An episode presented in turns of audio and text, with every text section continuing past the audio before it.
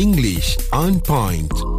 Orang selalu tanya, how do I improve my English? My English is so bad. Alah, dia tu uh, belajar overseas, duduk overseas. Pandailah dia Patutlah uh, berbahasa pandai. Inggeris. Ah, Mm-mm. no, no, no. Those are not excuses. Uh, bukan sebab seseorang itu pernah pergi overseas ataupun pernah tinggal overseas, dia boleh berbicara yang dengan baik dalam bahasa Inggeris. Tak semestinya. Mm. Saya pernah berjumpa, saya selalu uh, berjumpa and saya ada banyak kawan yang tak pernah pun tinggal di luar Malaysia but their English is on point. Lebih baik daripada Mak Saleh tu sendiri. Oh. Ha, dan salah satu caranya you read newspapers or news articles on a daily basis. Every day. Kalau dulu kita akan belik kan newspaper, kita beli yang kertas tu. Ya. Ha, sekarang ni it's very easy. You buka NST uh, or any other English portals, mm-hmm. English uh, digital online platforms yang you boleh baca articles. Articles pun kadang sekarang ni pendek. Mm-mm. It's like a two minute read. Laju mm. je boleh boleh uh, dia, uh, habis baca Betul. kan. Ni kat sekolah dulu selalu cikgu kata, kalau nak pandai bahasa Inggeris baca surat khabar. Ya. Ha. Saya pernah buat dulu tapi itulah buat-buat sekejap lepas tu hilang semangat tu. Kena paksa diri juga. Kena paksa. Kena paksa diri. Ha, jangan ada alasan surat khabar dah tak ada eh tapi Ha-ha. digital ada okey Yeah. So hari ini Okey. uh, saya tahu Haiza dan Muaz dah petik dah pilih satu artikel daripada New Straits Times. Mm-hmm. Okay. So I want to hear you read one or two paragraphs from that article. Lepas itu saya akan buat penilaian. Ini bukan untuk memberi judgement ataupun nak mengejek ataupun nak mengherdik. No, not at all. Mm-hmm. But it's to learn and to improve. Okay. Okay. Let me start first, okay? Let's start with Muaz. All right. This one, um, yeah, the current news. How to escape disaster. Be prepared for a unique, uncertain, and turbulent decade to come.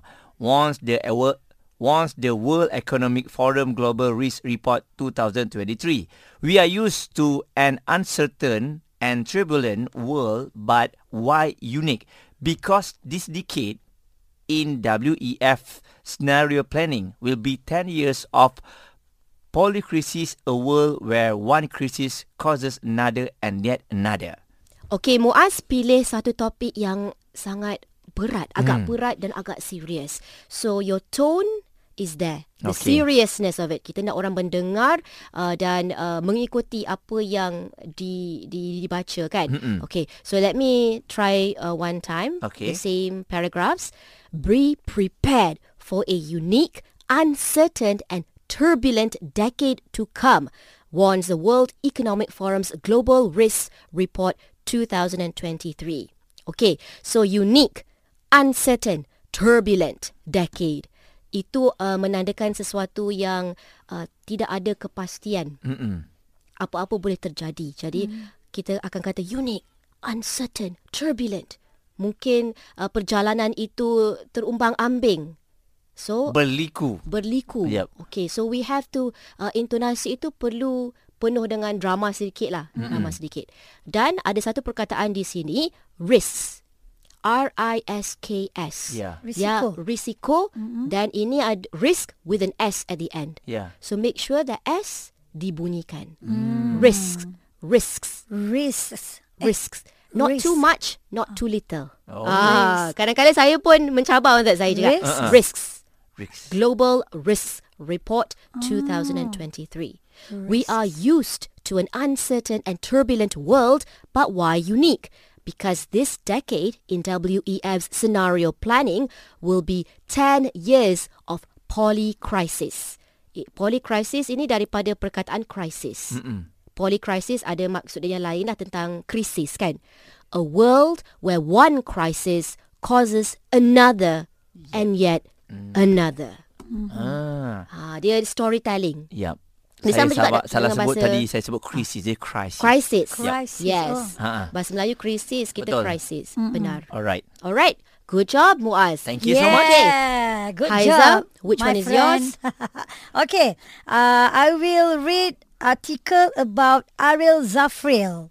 Oh, okay. Uh, what um, happened? Celebrity news? Written in NST, hmm. New Straits Times. Yes. Actor and entrepreneur Ariel Zafriel, 35, has just sold his Lamborghini Aventador, which his actress wife Wawa Zainal gave him as a gift last year. In an Instagram story yesterday, Ariel said that even though he was set to part ways with the stylish car, he believed it was a noble sacrifice as he planned to donate the proceeds from the sale to help needy Pal- Palestinian children. Alright, good job. First of all, uh, Haiza sebut entrepreneur. Absolutely correct. Thank you. I'm so happy kerana ramai orang uh, salah sebut perkataan entrepreneur. Yeah. Ada yang sebut entrepreneur. Uh-uh. Entrepreneur. Neor sebab dia ikut ejaan N-E-U-R. Salah. Uh, sebutan yang sebetulnya adalah seperti mana Haiza sebut tadi. Entrepreneur. Entrepreneur. Yes, correct. Entrepreneur. Okay.